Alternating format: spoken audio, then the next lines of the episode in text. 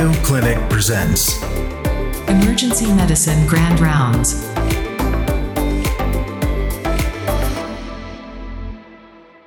Hello, everyone, and welcome back to the Always On EM podcast.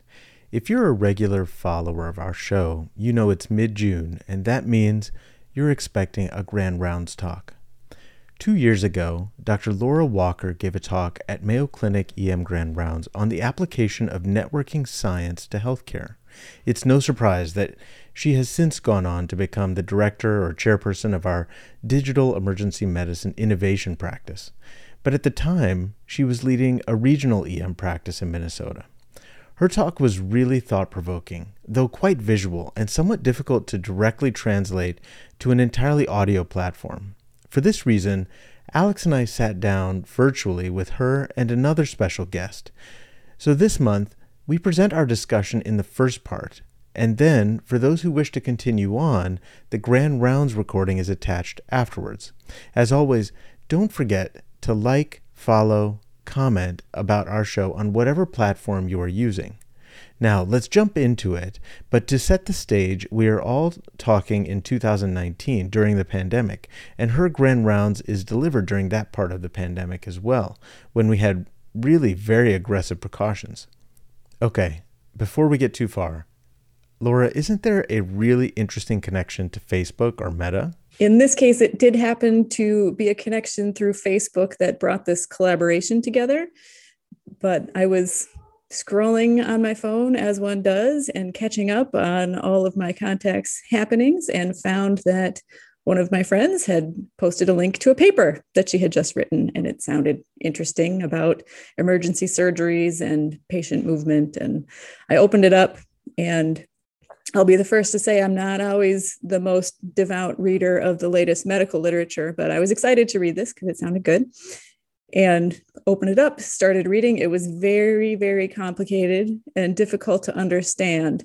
But then I came to this picture that really explained what was going on and showed how all of the patients were moving through the system from their presentation in A&E or the ED through their hospital course including their landing in the surgical suite and various radio, radiology studies and other places in the hospital and when I looked at that picture and kind of read through the concepts behind it, it absolutely resonated to me with the way that I think of our healthcare system. And, you know, in my role in the region in Southeast Minnesota, it's patients from anywhere and everywhere who travel through the hospital is what I do. And so having this framework to better understand and describe it was eye opening for me. And so I immediately contacted Dr. Kohler and told her I was very excited about her paper. And then conveniently, within the next couple of months, she arrived in the United States at our family reunion. And we were able to connect in person and have a really great discussion and lay the groundwork for the collaboration because she is married to my cousin. And so I have all kinds of reasons to run into her out in the world. That's wonderful, the family connection. And mm-hmm. Dr. Kohler, you're joining us uh, from Cambridge, where you're an anesthetist. Is that correct? Yeah, we we call um, call ourselves anesthetists, which is um, anesthesiologists, as it as it turns out. Um, but yes, I'm an um, anesthetic registrar and um, in Cambridge in the UK. Um, and yes, what Laura said was was correct. We uh, connected through that, and on a porch um, in Minnesota, we discussed networks. So that was cool. And that's a perfect segue to the topic of the podcast today. If for our listeners, you had to break down what exactly a network is, what is it? Um, a network is is is a way to to show a system. Um, it shows um, different pieces of a system as nodes and edges, the connections between different components in a, in a system. So it's um, a way to visualize and understand and explain complicated systems or simple systems with math, basically. You can look at anything really. The people use it from from social science to engineering to infrastructure to proteins to brain analysis. They use these kind of methods to understand how different parts in something are connected or interact or yeah know each other. It, it's it's a long sort of long-standing field, but it hasn't really been used in healthcare very much. In at least in healthcare services, in health services research, it has been used in in brain research and proteins and cancer biology and those things, but not in this kind of thing that that Laura and I do. We heard a little bit about how uh, Dr. Walker got interested through your work.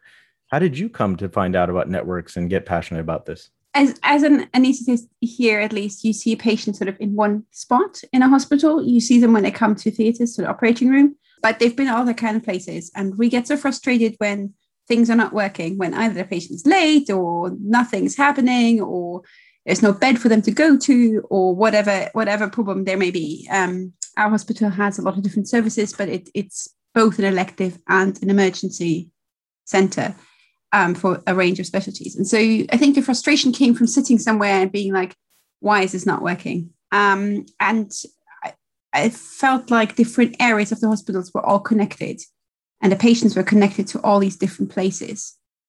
But I didn't feel like I understood exactly what was happening for us on the emergency medicine side, we see it from the other end. We want to be pushing our patients forward through the system. Meanwhile, Dr. Kohler's on the other end, waiting for them to be pulled through. And they've got all of these little spots in between to go. And quite a corollary to Dr. Walker, your your QI work really assesses systems as well. It must just be in the family blood. Well, I mean, we're not really related. just it's we're befriended rather than there, we're befriended. Yes, we're chosen. We're chosen. Um, yeah, and also I, I always wanted to to understand what was going on with with from a data point of view. People talk about it anecdotally, but they don't necessarily have looked at have looked at it from a whole system point of view or from a longitudinal point of view. It's often I encountered this one patient and this happened, but is that actually true? Is that actually what's really happening, or is it just that one time that you remember. That was interesting to me. And I think you're getting very much to the underlying research question. If if you said there was a goal, a direction for your project as a whole, what question are you trying to answer? So I think if you take my standpoint on it, um, as Venk said, I'm a very practice and systems oriented person. And so the way that I have envisioned moving forward and using this is first to understand what we have and to show that network modeling does in fact represent reality. And i think we're pretty i think we're pretty good. I think we're there with what we have so far. And then for me some of the next steps are what happens if you change a variable in the system right? So if right now i am getting patients who are transferring from one site to another specifically to see a cardiologist and there's value added to switch where we access that cardiologist is that you know telehealth or some other mechanism. Can we make the system work better in that case? And obviously there's a lot of different forces that come into play when you're dealing with a whole system of hospitals and different services. And there's business issues there's social issues there's you know patient preference there's provider availability all kinds of pieces that come together. But this gives us I think, a really intuitive way to show what we're doing and what we're thinking about and what those effects will be, in addition to a way to quantify it with the math part. And I think uh, for our listeners out there, you have to take a look at these publications and, and look at these incredible graphs because it really speaks a thousand words. Um, but there, there's a lot of math and science here. And Dr. Kohler, how did you first get interested in programming and that mathematical relationship? I think uh, I read that you first became interested in Python. Is that correct? Yeah, so uh, it's a bit of a, a longer, yeah, a longer, longer story than that. I used to be a physicist, so my first career was in astrophysics. I did my PhD in cosmology and um, simulated galaxies as as my thesis. Um, and so coding while not i'm not a natural programmer was the necess- necessity to do that. Um, then when i came back to to research because i missed it after my medical degree then i learned python because that was the new programming language originally having done fortran for anybody who knows how old that is. Um, so um, yes i used python for this kind of programming which has a um, a package or something in it that's called NetworkX, which helps you do all those things without having to code every little bit of it. Um, and it's very help, well documented and, and, and useful to use in these kind of circumstances when you don't really know what you're doing. I think that's amazing so, that that your past life is an astrophysicist. When I tell people my past life was a semi-professional video game player, it's nowhere near as cool. oh my gosh. When I say that's cool too, I life, bet there's a lot of people who find that really cool. My past life as a Best Buy camera salesman uh, pales in comparison. Uh, and I don't think we can move on without briefly digging a little bit deeper. So, simulated universes, is that how you described it? Uh, you have to tell us a little bit more about that. Um, it's been a long time. Um, yes, my, my, my thesis was on the first stars and trying to find out what happens with the gas around the first stars in the universe and um, how they send out their light and ionize the gas around them. So it was, yeah, it was big, big cosmology simulations, which ran for about a month on a computer, which was exciting. Looking at those diagrams, there, there, there's so many layers to them. But for those who can't see them, when you just look at them, you can tell a system that is redundant and complicated versus very simple. And um, Dr. Walker, if you if you could try and paint that visual, you put it up in grand rounds, you know how these systems look. Can you paint that for our audience at all? I guess which one would you like me to try to paint? Both. Like, what does a complicated, redundant system look like, and what does a simple system look like in contrast? Okay, so I think you know I, I mostly reflect honestly back on Katharina's graph of emergency surgeries, and so you have the starting point of A&E, the emergency department, and then from there you have patients that go to other nodes, and there are a lot of different nodes, and there's a lot of back and forth, and the overall patient paths sometimes seem to go in different directions, which is a variable you either can include or not include in the graph but you know they'll go to radiology for one study they'll come back they go to radiology for another study which i think again as emergency physicians we know that this happens and there's a lot of transport time yeah. involved in that.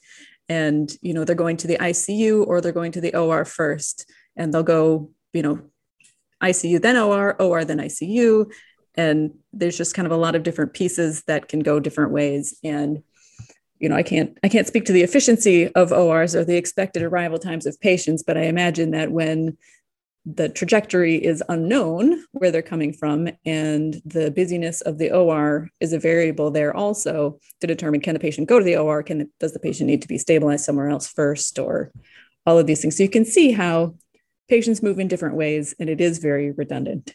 Um, but in a lot of ways that can help um, the system have a little bit more ability to accommodate stress, I would say, right?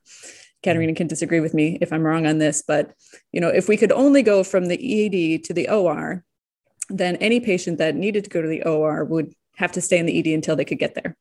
Whereas if they can go to the ICU first, that opens up the space in the ED and ultimately they'll go to the ICU anyway. And so that gives you a little bit more room to work with until the OR is open. Does that make sense? Absolutely. Absolutely. Oh, so I, I was, yeah, that, that makes sense. I was just going to say, so if you can imagine a simple system like an elective pathway, so you come in, you go to a ward or wherever you, you call it, to a clinic, and then to an intervention, and then back to the ward, and then back home. So it's like a straight path. You have a little node, a little connection, a little node here, and straight through through your picture from left to right, you go back home.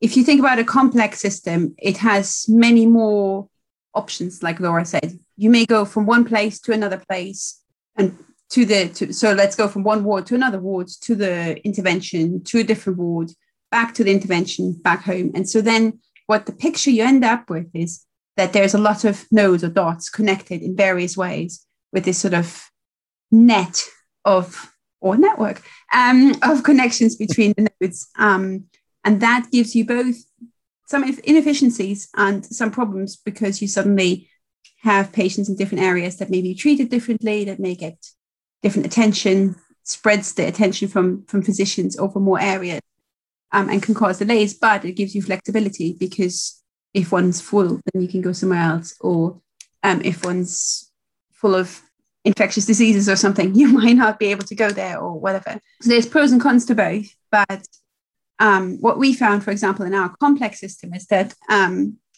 patients going to much more to the medical wards, which shouldn't they shouldn't be going to because they were surgical patients, had much more delays. And we were not aware that so many of our patients had gone to medical wards before we did this, for example.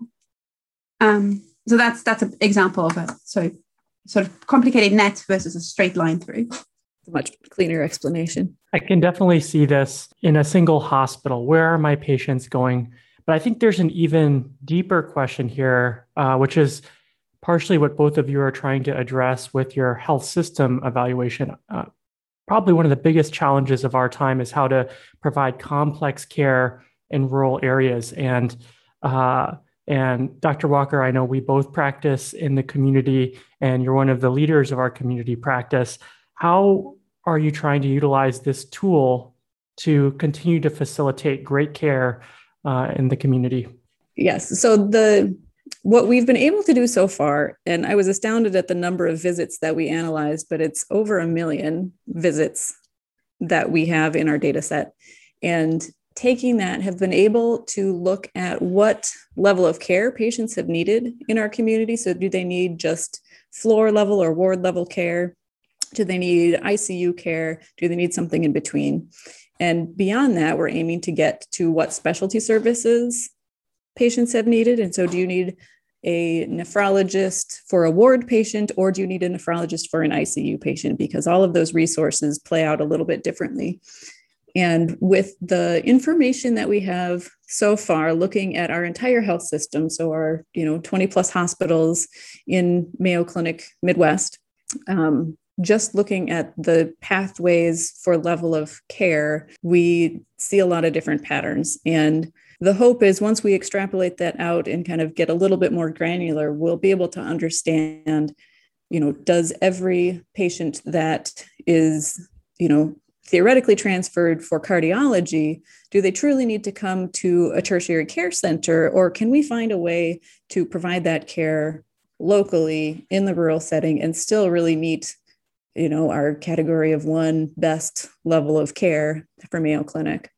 And I think that is something that we aspire to be able to do, and hopefully this work will help get a grasp for what that would take and what that would look like. I remember during the talk, you also showed um, a map that, or a network map, where you were able to highlight some people in a community were bypassing their their local ED or hospital to come to Rochester. And you asked such an intriguing question: Why would they do that? And without that map, it'd be sometimes hard to really understand how many people, in relation to the people who are going to the local site, are are bypassing and why. And um, it got me thinking from my interest in health QI and accessibility, um, how much more tangible and um, manageable that information was presented through a network map than if I just say 5% or 10% of people are skipping the local hub hospital uh, or the local hospital in favor of the hub. And so I thought that was brilliant. Yeah, I think the visualization really adds a lot to it. I think it does it does help. It doesn't none of this math gives us the why behind it necessarily when we're coming to, you know, personal decisions to not go to a small critical access hospital but to drive 30 more minutes to come to a large center. That's going to be another layer of investigation too because if we want to be delivering the best care possible as close to home as possible, we need to understand why people are opting to make a different choice. To that end, Dr. Kohler, I hear you have expertise in making these maps. How do you do that? Uh, well, um, I spent a long time trying to find a free software that would um, allow me to make maps for a lack of funding. Um, there is a, a, software called Cytoscape, which is free to download. Um, it's definitely not the most easy to use and definitely not the most beautiful to use, but it's it's possible to make pictures with it that look reasonable.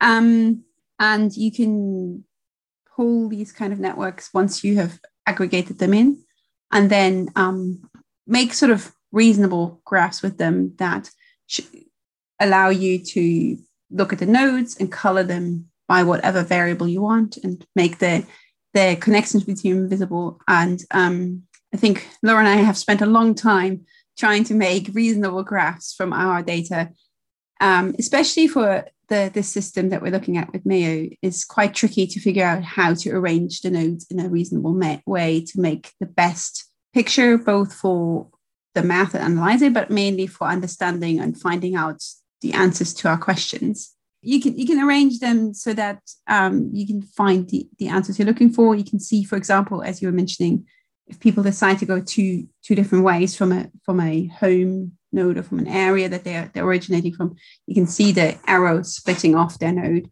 Um, and you can color it. And um, we currently have colored some of the things so you can see locally grouped areas better. Um, and that helps with the visualization.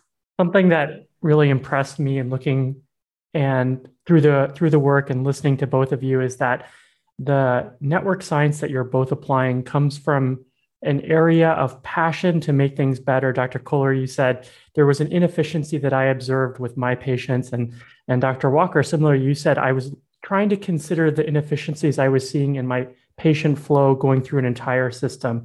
And you are applying this new tool to this complex issue. When you've considered quality work as a whole, Dr. Walker, you have a, a big background in that, but Dr. Kohler, have you have you pursued other quality interests, or is this a, a new thing for you? I have. I'm I'm interested in, in yeah in health services generally and how to make them work more efficiently. But also in our in our case, we are relatively resource restricted in the NHS where I work. Um, but um, trying to make it more efficient can, can be helpful. So, for example, we're currently working on our emergency theatres which are um, always running um, and always overfull, and how to um, make this the service more efficient, faster turnaround time, which in emergency theatres with many different specialties is quite tricky. So we've come up with some some thoughts and some ideas that sometimes work and sometimes don't, but um, sort of more of a holistic way of looking at it from all the different teams that come together. Um, so those kind of things, yeah. And uh, Dr. Walker, in terms of your history of quality work, is there anything else you would apply this to? so many things.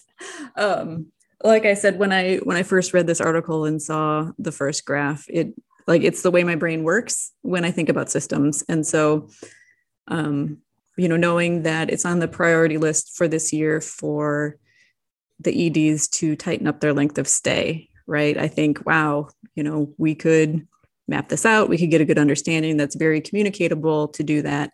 Um, and you know certainly i have a lot of i have a lot of projects in the queue so to speak on you know what what to do with all of this and we've spent a lot of time building our first main database which is able to kind of churn out some of this information but we need more databases we need more data to plug into our networks. And so we have an excellent programmer that we've been working with for the last gosh year and a half um, and are very fortunate to be able to have him working on the next phases so we can ask more questions of the data and um, you know hope to interface more with ed practice and get into the department itself rather than looking at this higher level question all the time.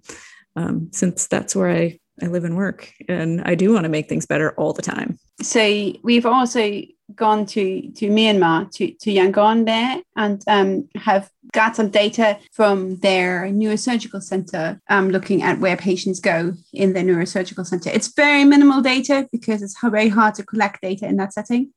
But um, we've used that, made a little network graph, which wasn't terribly informative, but are now making it using that making a simulation to try and find out where we could put very limited additional resources to improve their care, which is currently tricky because of the political situation. I didn't know we had that network connection between us, Dr. Kohler. Actually, uh, I grew up in Myanmar. That I spent 11 years there, and uh, and so I thank you for all of your your work in the country, making healthcare better. I definitely agree.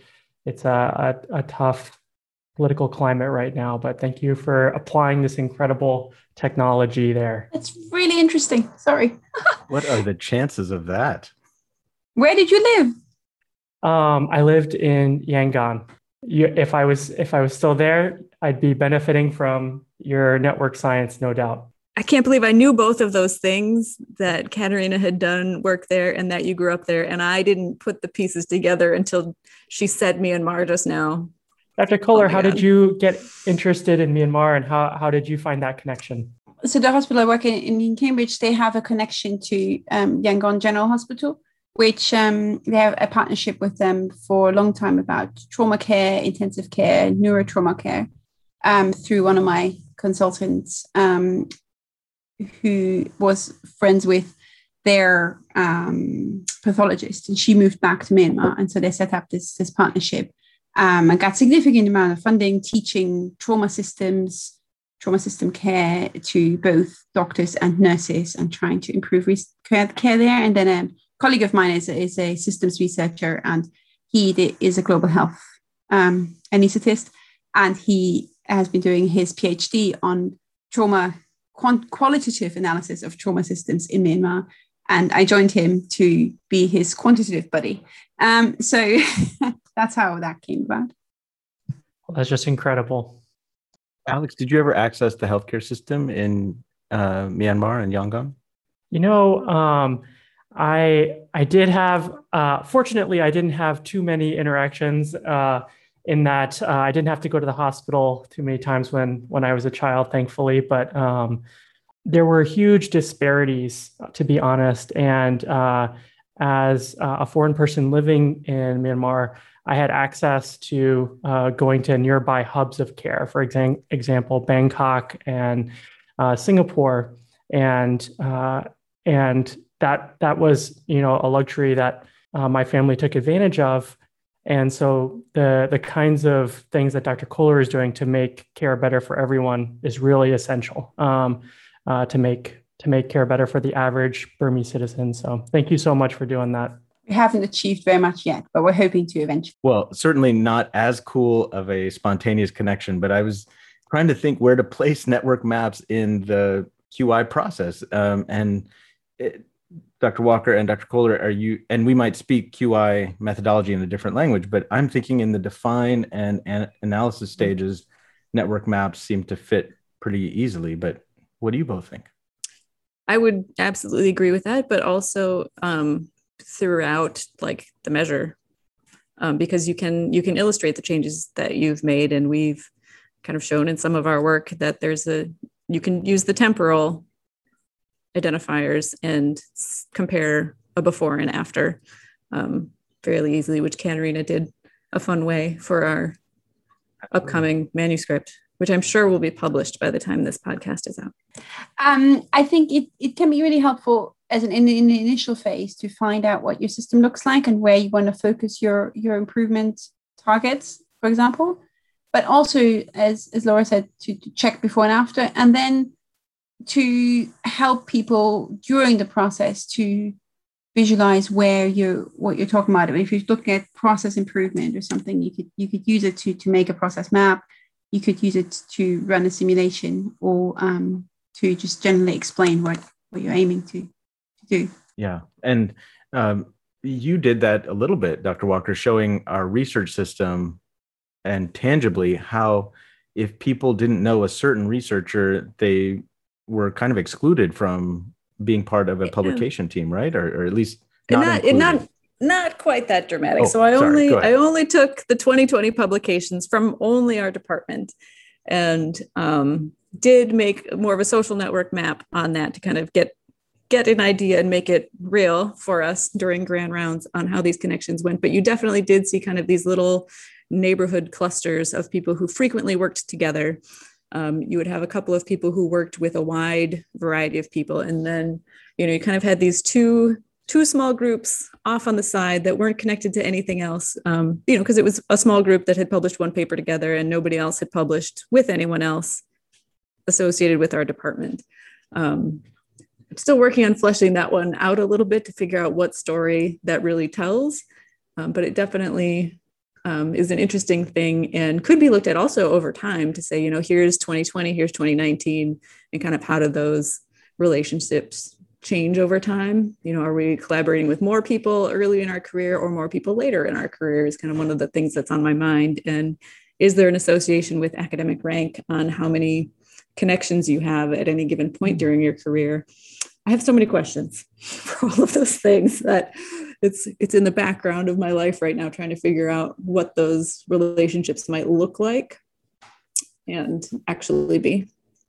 If you could redesign it in what you consider the optimal network for research in a large academic center what would it look how would it look differently oh i don't know so the, the, one of the things that Kateri and i have talked about because um, one of the findings with all the math on our healthcare system work here at Mayo was that it, it wasn't a small world network and it wasn't a scale free network, which are, you know, terms related to the particular kind of thing. And so I was wondering, you know, does that mean our network is not optimal? You know, how does that assessment relate to the reality of the system? And one of the specific things that we had um, is a beautiful plot that Katharina did that kind of showed um, the bet- I think it was the betweenness versus what was the other, other axis? What's degree? Degree. So degree is how many connections a given node has, and betweenness is a calculated number. And so we had a couple of hospitals that didn't follow the expected curve for the network. And when we looked at kind of the time slices for that, one of them moved onto the curve um, kind of in the post COVID era. And so, wearing my clinical practice hat, my question was, why did it do that? And the reason that it did that was because we had made more connections between that site and other sites. So instead of just, you know, it's a smaller hospital and it would usually transfer to its regional hub and that was it. But during the year of COVID, we expanded our ability to transfer patients to other sites. And so they started transferring not just to the regional hub, but also to another mid-sized hospital with similar capabilities. And so once they started doing that, they lined up on the curve just right. And, you know, so to me, I wonder, did we make the system better or did we hurt the system by doing that? And in this case, we happened to make the system better. So when it fit that curve and kind of behaved as expected with that type of graph, we had a stronger network. And those patients had more options to where they could go. Um, but so we take this back to a social network and academic rank and all of that. And first of all, I don't have enough information to answer the question like, what would optimal look like? Um, because again, there are so many interpersonal values that come into play, right? Like, do I want to be someone who collaborates with a lot of people, or do I, am I just going to be a person who churns on my own topic all the time and have a core you know lab or a research team so i think it could look a lot of different ways um, that there's there's room for variation to still um, have a high functioning system it depends on, on what kind of who you are what an yeah. optimal like if you're a junior or if you're a senior you're you know the lab leader or if yeah. you're the one who who's trying to get in it's probably quite different types of networks that would benefit you yeah for our listeners that are brand new to this topic and uh, like myself, I, I find the language can be a little bit of a barrier to understanding exactly what's going on. And so, thinking back to something we've all been through, thinking about something like a high school class, and we're all in the same class, and and in some ways, maybe that's our network. Trying to apply some of these terms, maybe you can help define them a little bit. When we're saying something like betweenness, how how would betweenness occur between friend groups or something like that? What does that describe? If you think about your friends in, in, a, in a class, if you're in high school or whatever, um, you're if you say that a connection happens if you're friends with them, let's say if you talk to them most days or something, you could define it at different levels, but let's say they're friends. So then all your friends you'd have a connection to. So that would be your degree. So let's say you have 10 friends. You're, so your degree is 10. And then each of your friends has friends also, and all those things are connected. And let's say nobody is on their own, everybody has at least one friend. So then you have a connected network. You don't have any components that are left over. Betweenness is a measure of how important a node, or in this case, a person is to the network. So if you try and go from each person, so from each person to all the other people, the shortest way to go is called the shortest path. So if you're friends with, let's say, someone called Peter and Peter's friends with James, then the shortest way to go from you to James is through Peter. So just two steps. And the betweenness measures how many of these shortest paths pass through a node. So if you're really important to the network, a lot of these paths pass through you. So you have a high betweenness centrality. If you have, if nobody, nobody's shortest path go through you, then you have a low betweenness centrality. So if you're a bit of an outsider who has one or two friends, but you know nothing else, then no path goes through you basically. Um, but if you're the social hub and everybody is friends with you, but and you're connecting different groups, then lots of paths will go through you. That was such a beautiful explanation. I was going to say in a hospital, if you have a location that everybody passes through. So for us, obviously, theatres for my network was high because everybody had to come through the operating room. That was the definition. And in, in the Mayo Center, we had high betweenness centrality for um, the the academic center, so so Rochester Emergency Department, because again, a lot of patients that come from other places pass through there. Um, so that that's what Laura was saying. That's really interesting. I'd heard the term closeness centrality, which I read is a score for each node based on its closeness to the other nodes in the network. Is that something you use as well? We don't tend to use it as much because it's more of a clustering thing. So people are close to each other. There's so many different ways of saying that. It's very tricky. These centralities are all very dependent on what you're looking for, basically. So, as I was thinking about networks and how to apply them, I started to imagine if you had a network map that had how a thousand consultants working in A and E or emergency medicine connected clinical data points. So it's not movement of patients or anything, but how we our brains would connect the data we're getting to make the diagnosis of meningitis.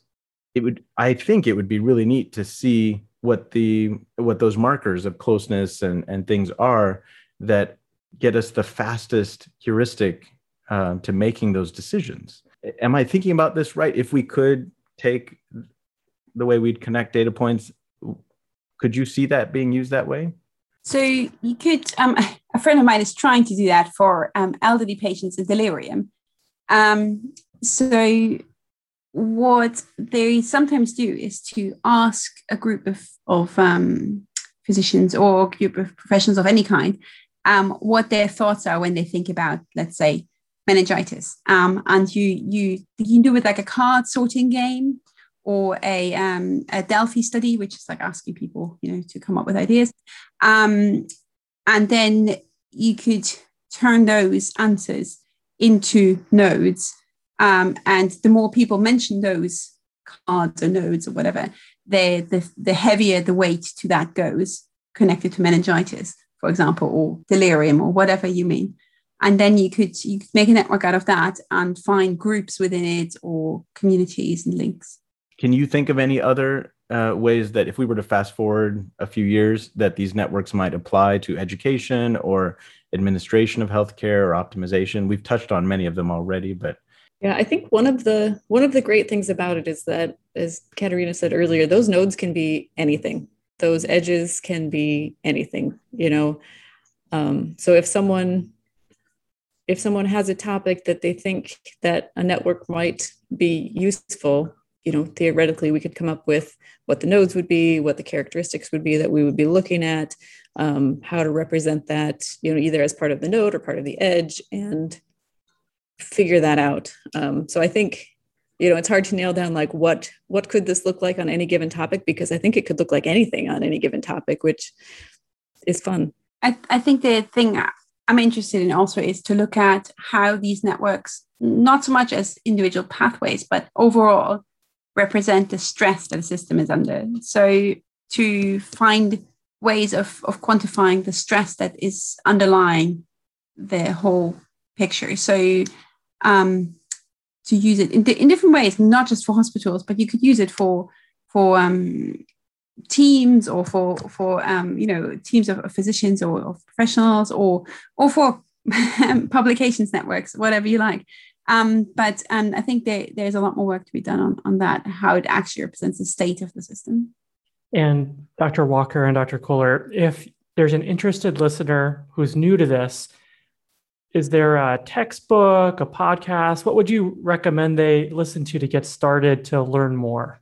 I read a little tiny book earlier this year, probably in January, that's like a good, very quick read introduction pulling up what it is right now. Oh, it's called Networks, a very short introduction. And it's literally like a little tiny book. It's a quick read and it really it like it runs down kind of the basics of it so that if you then pick up a paper on networks, you can understand the language enough to get it. And so if someone just wants a little bit of a primer, that's a good one. Of course, I would imagine Dr. Kohler's paper, we should read that. Well, you might want to read the introduction to networks first, unless you're very motivated. There's a lot of math in that one, um, which is delightful, but might be overwhelming if you're not ready for it. There is, um, I can, I think I can, can I say that there's a free book available online. Oh yeah. Nothing to do with the actual um, book, but if you search for for networks and Bara Barabasi is the author, that is free um, as a as a PDF online. So um, that that was helpful to me to sort of both introduce and get some of the more complicated topics to understand. But it's very much so full of math. Yeah, and I would say, like Barabasi has so much out there on the topic. Like, can't can't go wrong with that one. Do we have to be an astrophysicist to understand it? I'm not an astrophysicist. Definitely not. You're of um, that of that mental caliber for sure. oh no no no no. I think um, inherently networks are a nice way to visualize some of these really complicated things. So actually, it should make it more accessible rather than more complicated. And ignoring the math is actually not a bad way to go sometimes. To just read the concepts and not care so much about all the mathematical formulas, because the concepts probably similar to what we talked about with the friends and in social groups are actually something we experience every day. And so it's not that far from what we feel anyways. Um, the math is just to help in the end but not actually to understand and the programs will do the math for you. Click the button. And now you have the betweenness.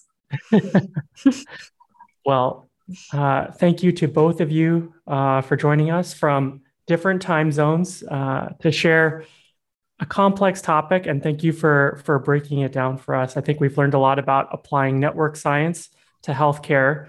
And I think what I've taken away is you don't have to be an astrophysicist to understand the topics just to do the math. Is that right? No, uh, we can, as long as we collaborate with you, it'll be okay.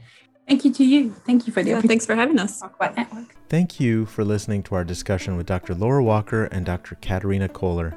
Incredible thought leaders in healthcare and really cool people overall. Please take a moment to like, comment, and follow our show if you haven't done so already. If you wish to hear the full Grand Rounds episode that Dr. Walker gave us, please continue on and enjoy the recording. The introduction is presented by the truly incredible Dr. Annie Sadosty. Otherwise, Alex and I will have you join us back on the first of the month when we are prepared to give you another great show on a topic that, to our knowledge, has never been covered in emergency medicine before. Moving on, Dr. Sadosty, the floor is yours.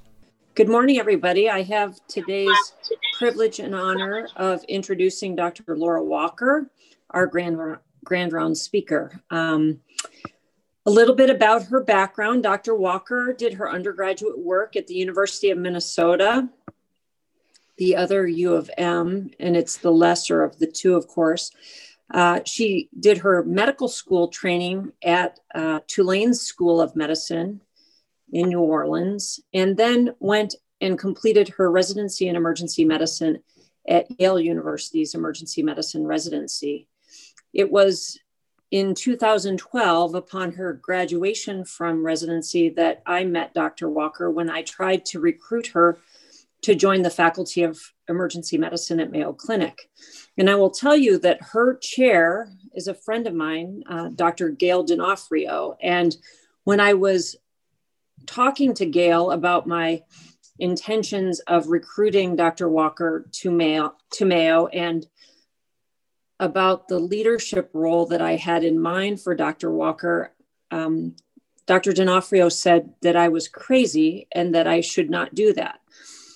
And and I felt like I saw a talent in her at an early stage that she was ready for and that she would be successful in the role. And so, despite Dr. D'Onofrio's cautioning of me, I forged ahead.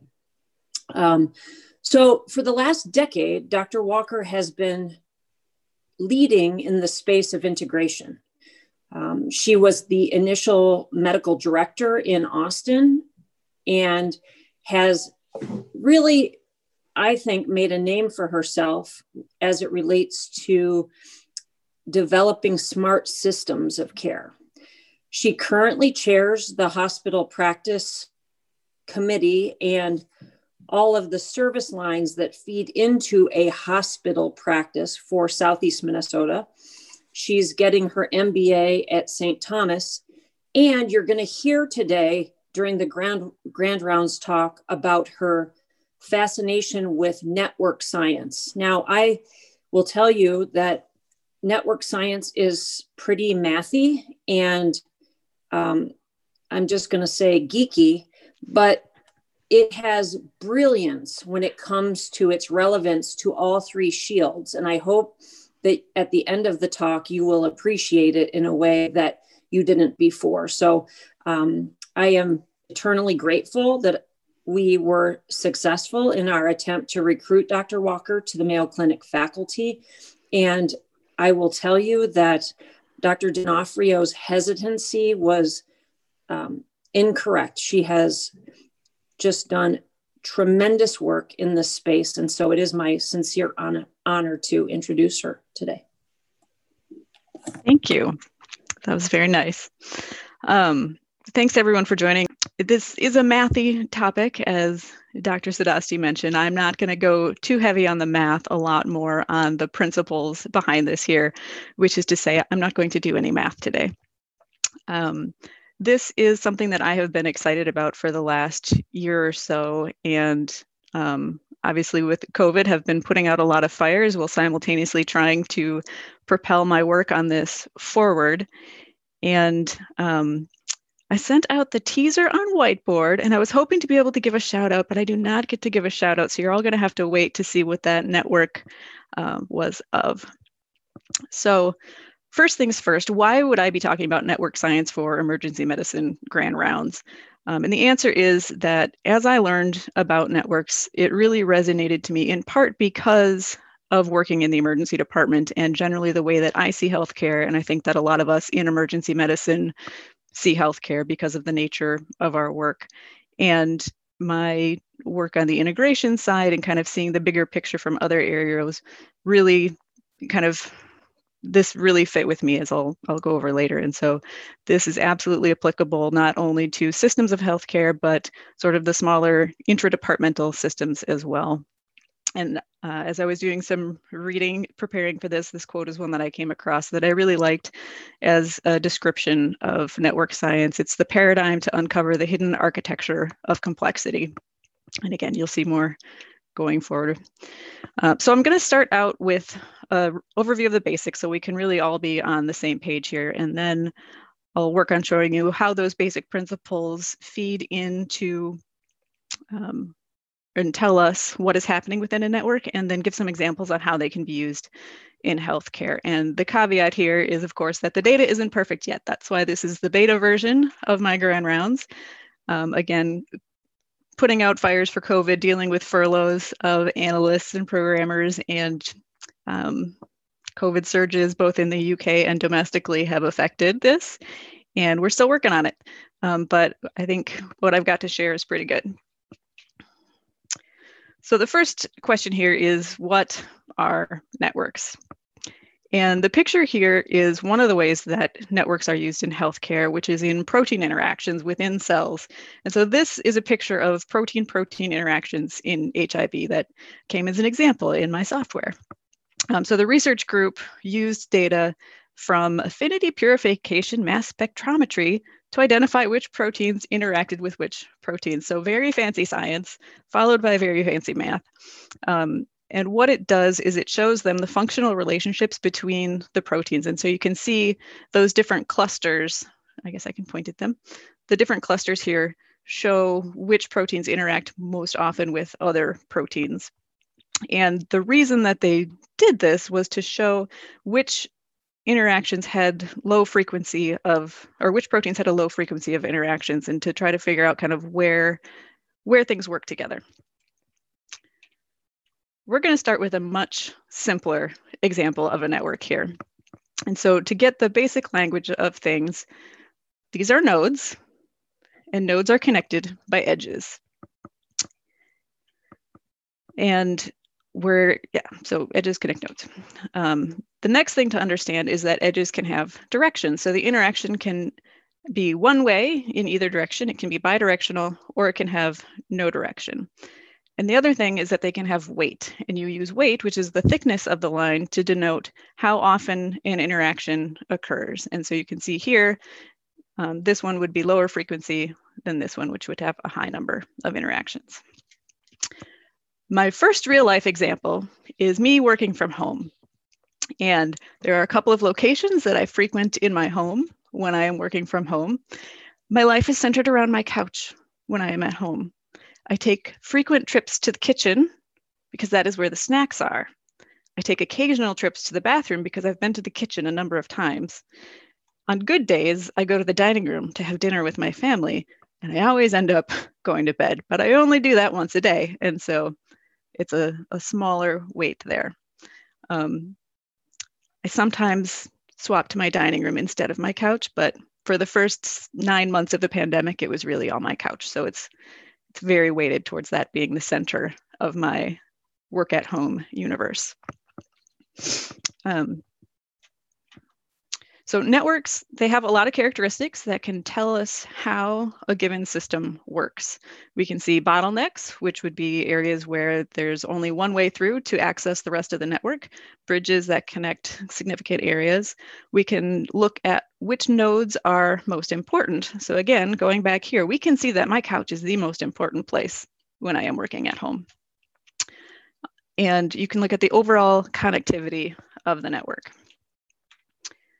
Probably the most straightforward real life example are the airlines. And this is the Delta route map from 1973. And what can we learn when we look at this map? We can see that if I want to get from Chicago to Phoenix, I, there's no direct flight from Chicago to Phoenix. I need to go change planes in Dallas and Atlanta in order to get there. And there are only 12 direct flights in and out of Chicago at, in 1973. You can't leave an airport and fly direct to a lot of these locations. You have to have a layover. And in some cases, you might need several layovers. So fast forward to 2015, and Delta's landscape is massively different. Um, there have been mergers and acquisitions, and there's a shift in which sites are hubs. Chicago used to be pretty busy for Delta, and now you can see they go there, but it's nothing like the hubs. So Atlanta and Cincinnati are holdovers from the prior map in terms of their importance. And now they've got Salt Lake City, Minneapolis, St. Paul, Detroit, New York, LA, and Seattle are all hubs. And you can see just the density of flow in and out of them makes very clear how important they are to this network. And so I, I, went back and I looked at Chicago and I went to the, the website for the um, Chicago Airlines, I believe was where I did it, or the airports. And things definitely changed a lot with COVID for the airlines. And so right now, Chicago is only connected to seven US cities by Delta, which seems really low. Um, you know, you look back at 1973 and they had 12 connections and now they only have seven, but they have this huge robust network of hubs. And so that's that's how airlines get their work done. Um, I looked at Albuquerque on this network here, which looks sad and alone all by itself. And you can see all the different potential routes to get to Albuquerque from other places. You need to change times eh, or change planes. And if you want to do this the fewest times possible, you'll have to travel using the hubs. Albuquerque connects directly to Salt Lake City and to Minneapolis. And that those two connections open up really the entire network of Delta Airlines to Albuquerque. Um, whereas before you had to do that couple of jumps to get to uh, Phoenix, even Albuquerque is just one jump away really from the world using networks. Um, and I consider my own travels in and out of the Rochester airport, uh, which I like to do. And again, it's it's one jump to a hub. You know, we can go to Minneapolis or we can go to Chicago, and the world is open to us. So now I'll talk a little bit about applying the basics. And hopefully we've got a little bit of a feel for them. So now I'm going to look at how they work within our department. Um, so this is the picture that I sent of it. And I know the, the labels are too small to read, which makes it tricky. Um, but I want to open it up to, to guesses here on what this picture may represent. And Annie can't participate because I told her the answer. Go ahead and put them in the chat. It is a particular form of connections within our faculty. Annie, no guessing. I want at least two more brave souls to make a guess. The bank doing it twice doesn't count as another one. Regional practices is an excellent guess. Travel in the ED, also a good guess. All right, thank you for putting that out there. So this is actually people who published papers within our department in 2020 and who they collaborated with. And so it's, it's only one degree out. And so I didn't go to the collaborators of the collaborators, but just who you collaborated with. And so there are 426 nodes here. So just within our department, those who published last year had connections to 426 total people in 770 different ways. And when it says the diameter here is six, that's essentially the the maximum degree of separation. So if you think about like the the Kevin Bacon game is a network game. And so we're all six degrees from, or six degrees of separation uh, is also a network thing and holds true coincidentally for our map here that the, the people separated the farthest from each other are six jumps apart.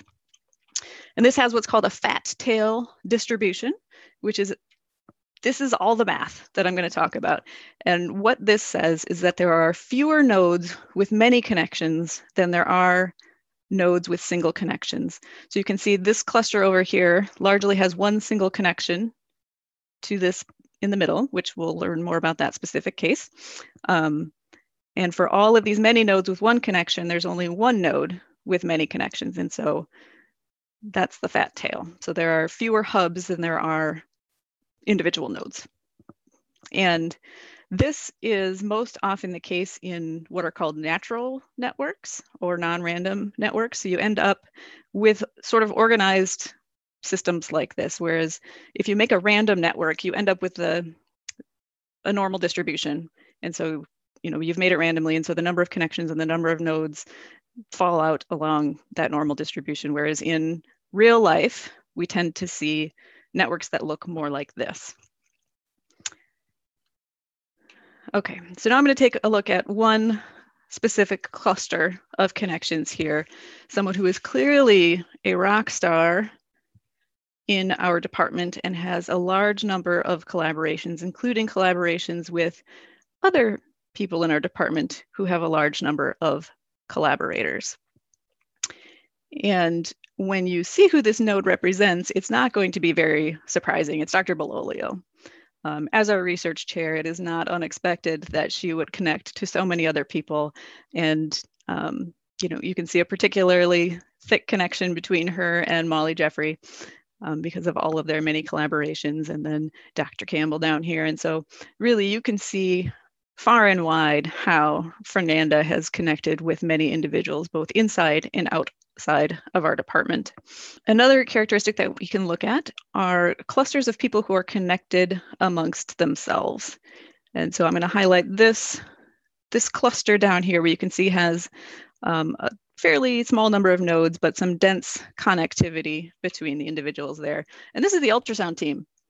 So the ultrasound team put out a couple of publications last year and they collaborated back and forth with each other. And so you can see Dr. Bellamkonda key ultrasound player, Dr. Humer, key ultrasound player, Dr. Laughlin got in on the action as well. Um, and they worked with these individuals, Dr. Hyde up here with a good number as well. They even let Smoot in to get a couple papers there. And so you can see that this was a group that really, they have an interest together. And when you look at that network, you could, you could see that pattern where they clustered and you pull it out and you can identify how that happened and why that happened. Okay, now we're getting to the slides that got a little goofed up by the transition to Office 360. So hopefully I got it fixed before this. So um, we're going to look now at the characteristics of networks and how interconnected the network is. So I've taken another individual here and I'm going to look at and show you how many jumps it takes to get to the network in as much as we can. There obviously are some little groups over here that had their own projects with other people that didn't connect to the, the large network, which is great. Um, all right. Okay, so this is the first degree out from this individual. So these are all of the people that that center person collaborated with in 2020. And then when we look at their connections, it gets bigger. And then for the third or fourth jump here, we've got the entire connected network to that person. And so the degree of connectivity there is smaller than that six that would be maximal. So that person is really more tied in and central to this network. Um, for the next one, I'm going to go look at the individual over here, which I mentioned earlier that had all of these connections that don't interface with the rest of the department. And we'll jump through there. So again, they did a couple collaborations within the department that made it so they weren't one of these little snowflakes on the outside, but connected to it. And you can see it takes a couple more jumps to get from this person to include the whole network. All right, and so I want to take a minute to look back at this one again. So you can see the node on the right with the large cluster uh, has a very high degree, a lot of collaborators, but is relatively isolated. So this is a bottleneck. This is someone where if you don't collaborate with this person or have a connection to this person, you're never gonna touch these other parts of the network. They're completely inaccessible except through that person. Right. So this is this is fun, right? Like I'm having a great time doing all this stuff and this entertains me and keeps me happy in my job. Um, but so what? Like why does this matter in healthcare? And again, trying to, to do my homework, getting on this. This is the same group that published on the HIV protein interactions. There are two major goals for network visualization, exploration and communication. And like to me, that's that's absolutely what it's about. I like looking at the networks and seeing what they can show me. And I think they're also a really useful tool to introduce other people to what you're finding there and a different way to communicate the data that we see rather than looking at bar graphs and pie charts and percentages and statistics. Um, I find it a lot more intuitive to be able to look at the network and glean some understanding from it. So now we'll get into some real world applications. And with that, I'm going to do a little bit of background, and the closest thing that I have to a disclosure will be coming. It is not financial in nature. um, so, on August 7th, 2019, I was reading Facebook, a social network, and a friend of mine had pro- posted a link to a preprint that she submitted to arXiv.org. It sounded interesting. She's a smart person and a doctor. So I opened it up and I read it. And like, I'm not the best at keeping up with medical literature by any stretch. And so it was kind of a miracle that I had opened up this paper and decided to read it. And it was a really dense read.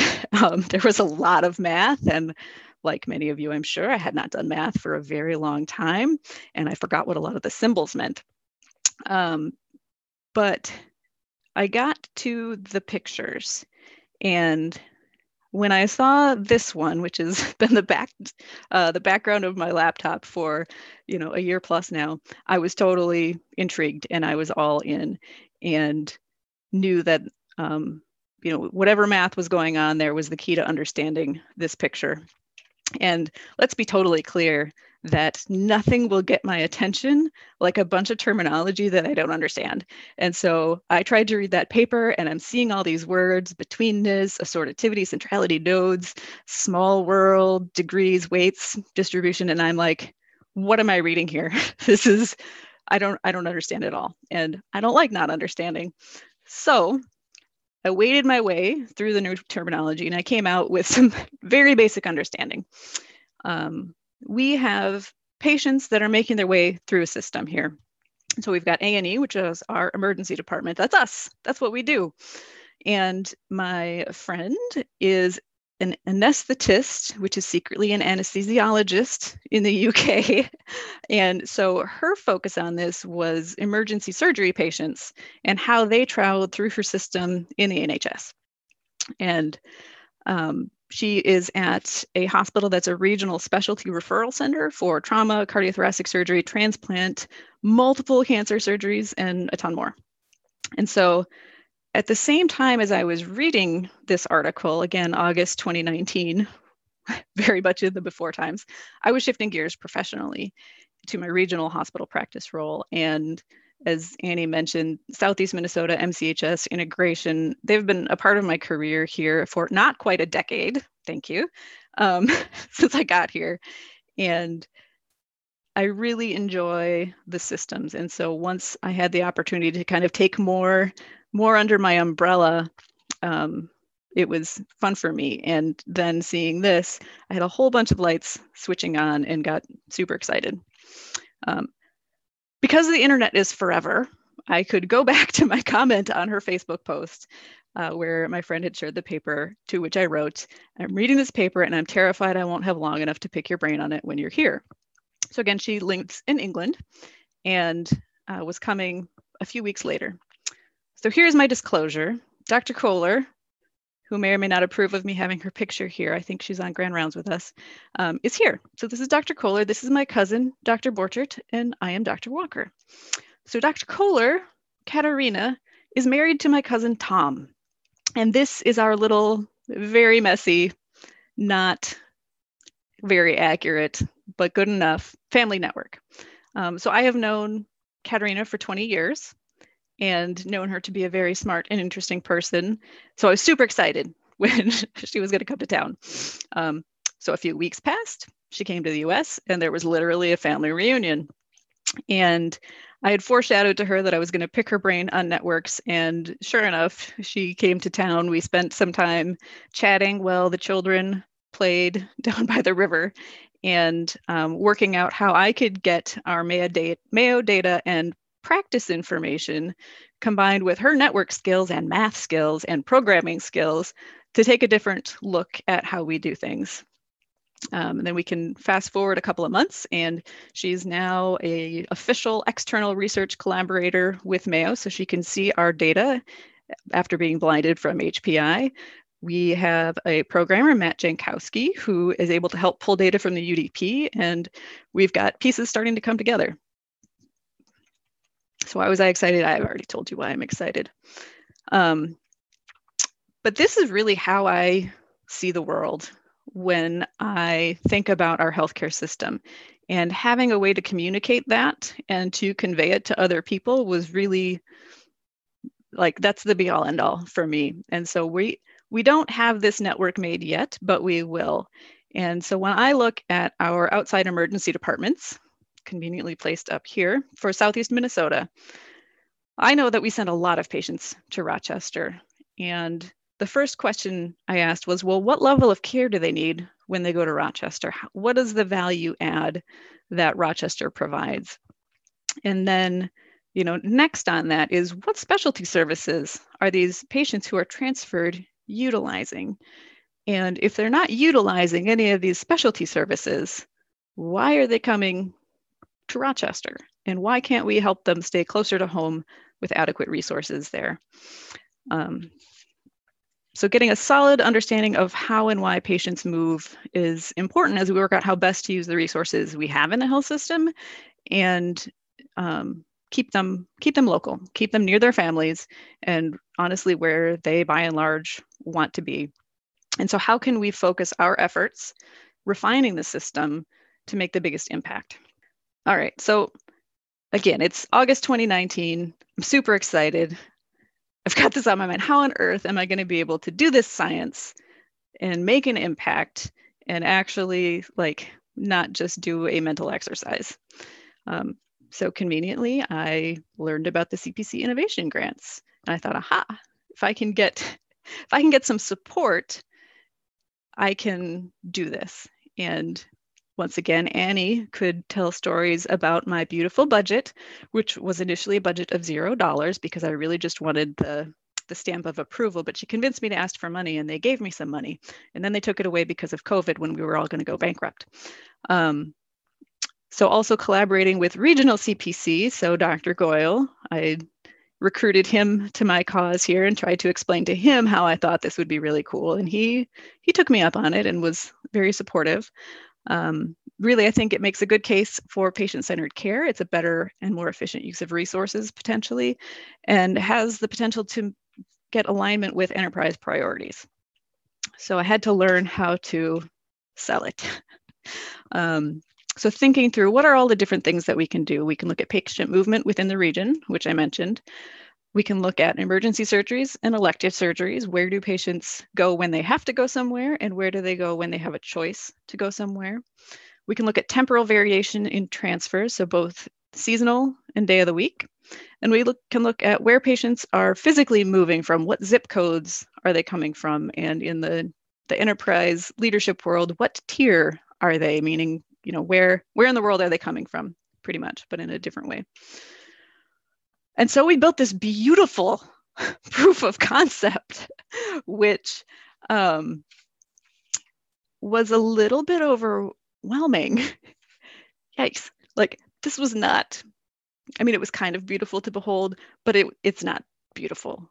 Like i look at this and i still get palpitations. We've got closed loops where the uh, rochester med-surg ward is transferring to itself and and all kinds of things that aren't quite right so once again um, quickly showed us that we needed to work on our data a little bit more um, and there is an error on here. This is not Southeast Minnesota transfers by level of care. This is actually the whole Midwest. And so we went from this, which was our dirty data, to this, which is much cleaner um, and can tell a pretty good story. So we spent the majority of last year, again, between COVID fires and pandemic spikes, um, identifying which variables we were going to use, which locations, making sure we have all the right permissions to use each piece of information. Um, we had to go through SPAD, I think SPAD doesn't exist anymore, but that was exciting. And then we had to have a SPAD review like the week before SPAD got disbanded. And um, there were lots of concerns regarding HPI and the timestamps we were using, but ultimately everything came out fine. And we worked on cleaning up the data to include in each graph only the data that we needed to answer the question that we were asking. So in this case, the question was when people come to the ED, where do they go from there? Where are they going and why are they going and what level of care do they end up needing? Are they having multiple ED visits, so an ED to ED transfer, or are they being directly admitted from an outside emergency department to an inpatient setting? Which sites and which levels of care at those sites get the highest amount of traffic? So, what does this graph tell us? Um, and all credit again to Dr. Kohler for making this beautiful. Um, the nodes here are shaded to indicate the volume of traffic that they receive. And so you can see the, the Rochester ward, so our usual kind of floor level of care, is dark purple. And that is the most utilized location and level of care, which, if you think about it, makes perfect sense. That's where most of our beds are for a reason. Um, next come the Mankato and Eau Claire wards. Um, so they are also very busy. Um, the other thing about the Rochester ward is that it is a very high degree, meaning there are a lot of connections to it from other areas. Um, and since this is emergency medicine grand rounds, we'll take a look at our emergency departments here. Um, so the data that we used for this really only included patients with an index ED visit. Um, so if they came directly from home, we, we shouldn't have captured them going straight to the ward. But again, the data is in beta still. Um, but that makes our emergency departments all very important in this graph. So the thickness of the lines or the weight you can see is greatest when it goes from home to emergency departments and again, that's that was our selection. That's what we chose to look at. So Rochester's the largest, followed by Eau Claire, Mankato, Austin, Menomonie. Um, there was an earlier graph. Oh, this was an earlier graph. And so Albert Lea is just missing.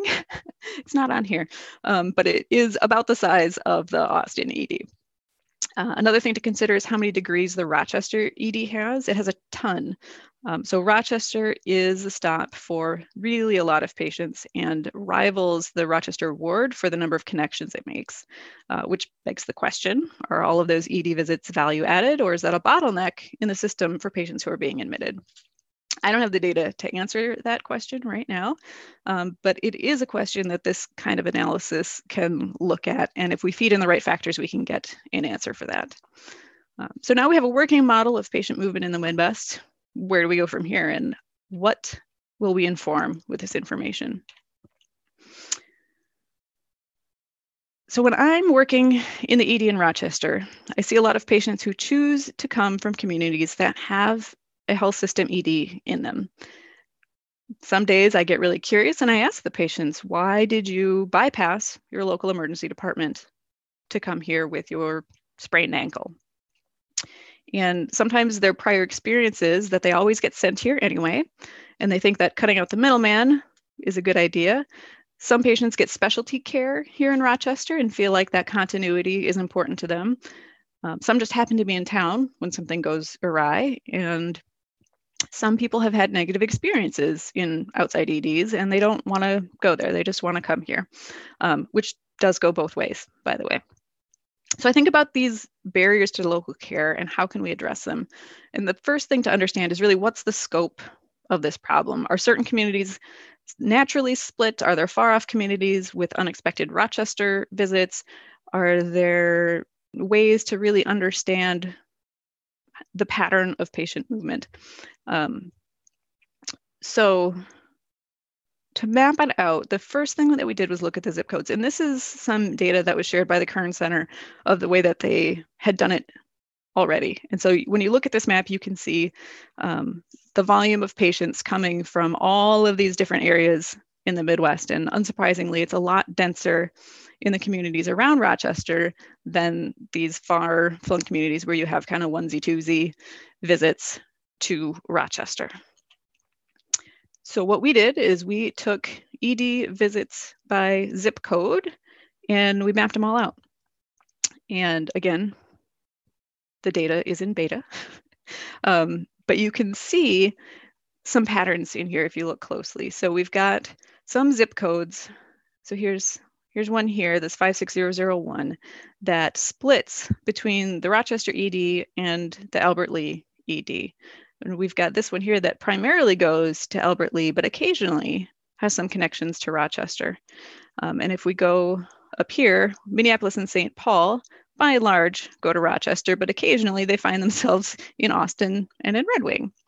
And here, this cluster is important. So we've got three zip codes that split between Rochester and Lake City. And so, what is it about this area? Is it geographically, like honestly, between the two, where you could go either way? Um, or are these people who are consciously deciding to bypass Lake City from time to time and come to Rochester?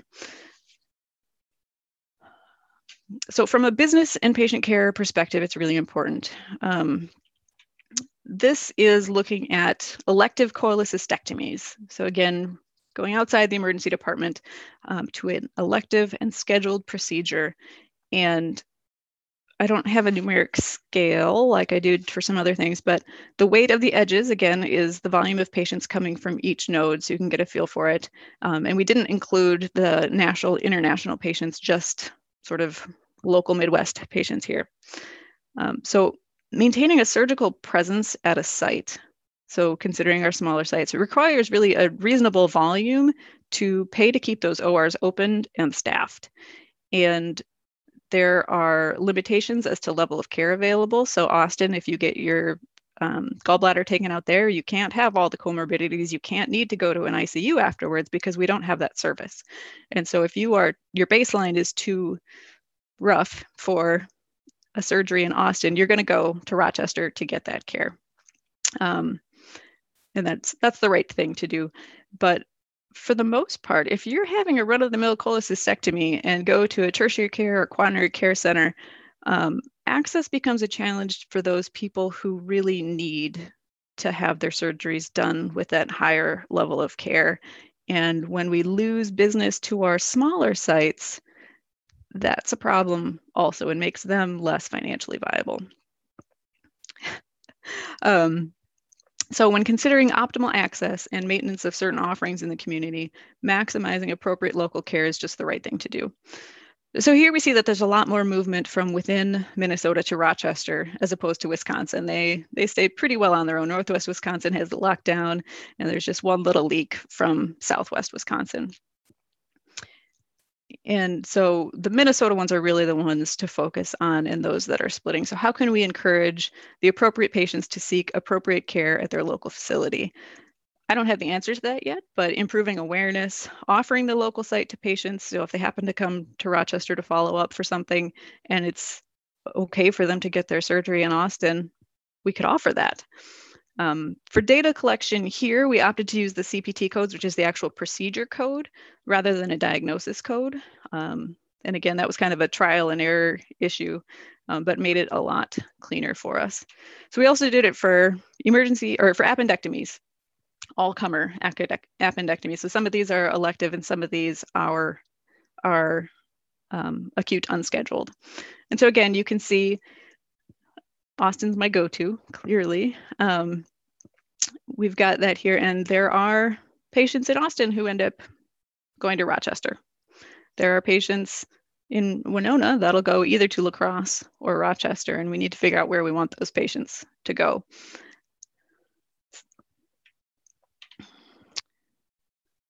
So temporal variation is what we're going to talk about next. Um, I'm going to look at the comments quick to see if there's anything to look at. My budget stinks was the exact quote. Yes. Um, so temporal variation. And again, uh, some props to Katharina, Dr. Kohler here. She took it upon herself to make some seasonal maps. And this is focused just on Southeast Minnesota. And I included the commentary up at the top. Um, we all know and feel that there is seasonal variation in the patients who come to the emergency department and where they end up going and how busy we are, how busy we feel. And so this is quarter one historical data, and the data goes back to Rochester Epic Go Live. Um, so anything after that is included. And so quarter one here, we can see that we sent a lot of patients to the Rochester ICU in quarter one. Not so much in quarter two quarter two, they mostly went to the ED, and I think there's a node missing there to the floor that should be very bright. Um, Red Wing had a really busy quarter two. Back to quarter three, it's trauma season. We're going back to the ICU. and respiratory season again in quarter four, ICU is busy again. Um, the other thing that you can look at is the relative oops, thickness of the lines uh, for transfers. And they're not quite as prominent here right now, but there is, you know, if I toggle back and forth, you can kind of see how some things change and that there is variation present. And the next thing that uh, I found deep in my inbox after I asked for it, she had sent it to me many months prior, uh, which is weekday versus weekend volumes. And um, again, you can see some differences here. And I think part of it is we didn't I don't believe that we scaled. There's five weekdays and two weekend days.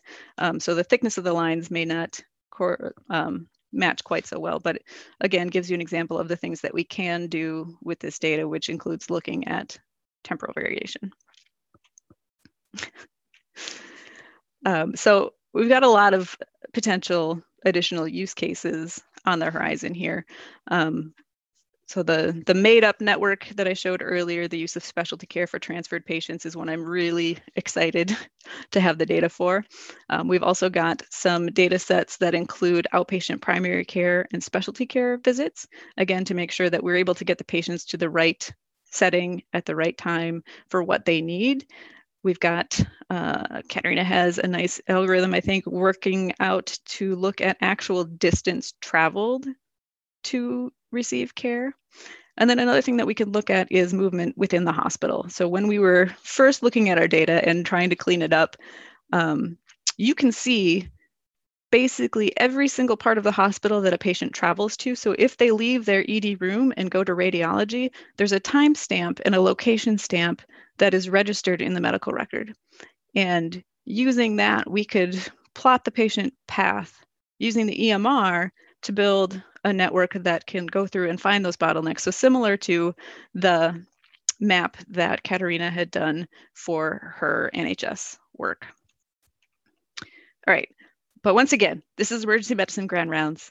I'm going to focus a little bit again. So this this picture, this is where the emergency medicine patients in the UK went, and absolutely is something that we could do within Mayo, and just expound upon that. Um, so here, when we look at the details, so as I was mentioning earlier, you can see when those patients travel to radiology. So this cluster up here are patients who were in A&E, needed a CT scan, back and forth, X-ray, back and forth, MRI, not very many, just like here. Um, and ultrasound also pretty popular. Theater is the OR.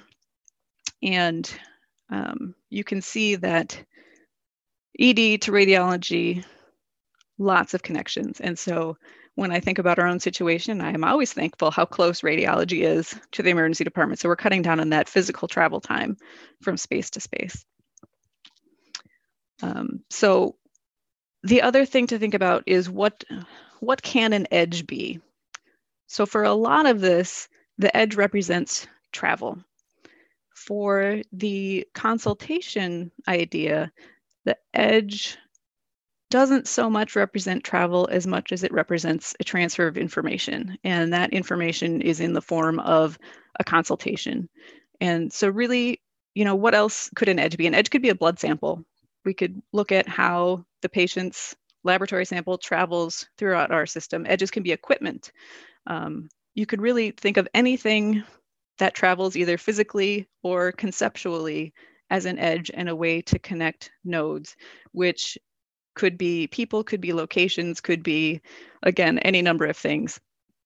And in emergency medicine, we can look at a network, we can adjust the network, and we can create something new that minimizes delays, minimizes bottlenecks. Like that's what we try to do kind of on the ground to make our departments flow better. This is this is what we do, and this is something that I see as a tool to conceptualize that for other people, to communicate that to other people, and to help guide that work. And so, most important slide of the session is my profound appreciation for the individuals listed here. Um, Dr. Kohler, awesome. Um, like so thankful to know her and to be able to collaborate with her. Matt Jankowski is our programmer who pulls all the data from the UDP for us and cleans it up. And we literally would not have this work without him. Um, Dr. Haberman has been instrumental in supporting this project through the, the challenges of COVID and the loss of my not so stinky budget. Um, Sarah Daniels with IT in Minnesota, DP, Annie, and Dr. Gestout, uh, Mayo Clinic CPC, who funded the first round. And then I found out a couple of weeks ago that I got refunded for 2021, which will be awesome. Um, and then again, the Kern Center, which um, has been supportive of this via Dr. Haberman. So, questions, discussion, I'm going to stop sharing so we can all look at each other. Dr. Walker, this is Venk. Thank you so much for that. I have to know how do you make this? Is there easy software that the rest oh. of us could could do?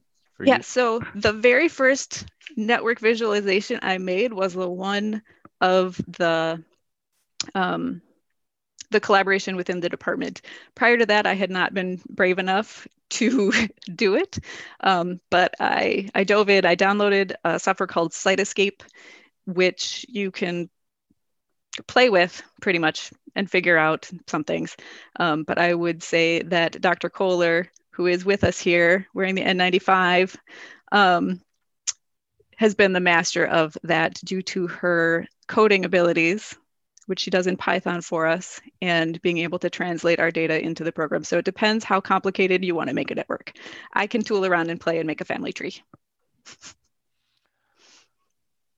Tom?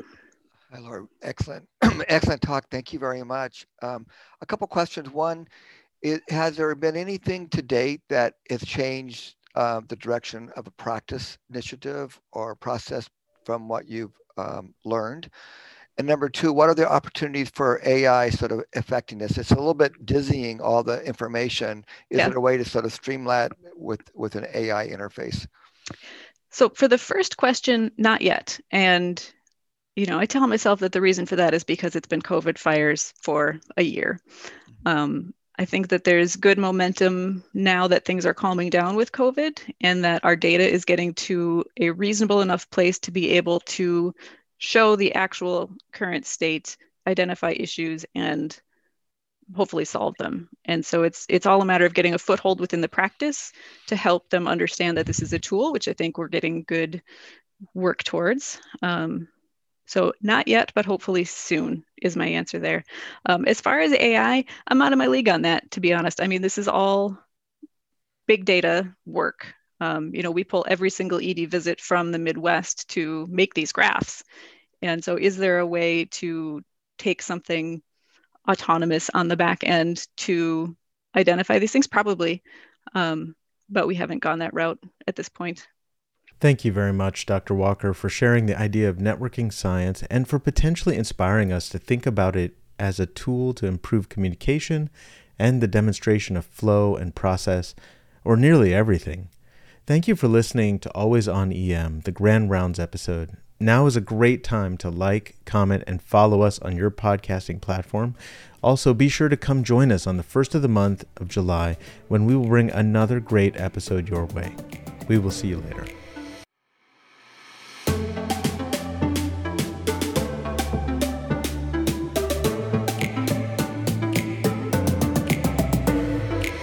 The Always On EM Podcast. Emergency Medicine Grand Rounds.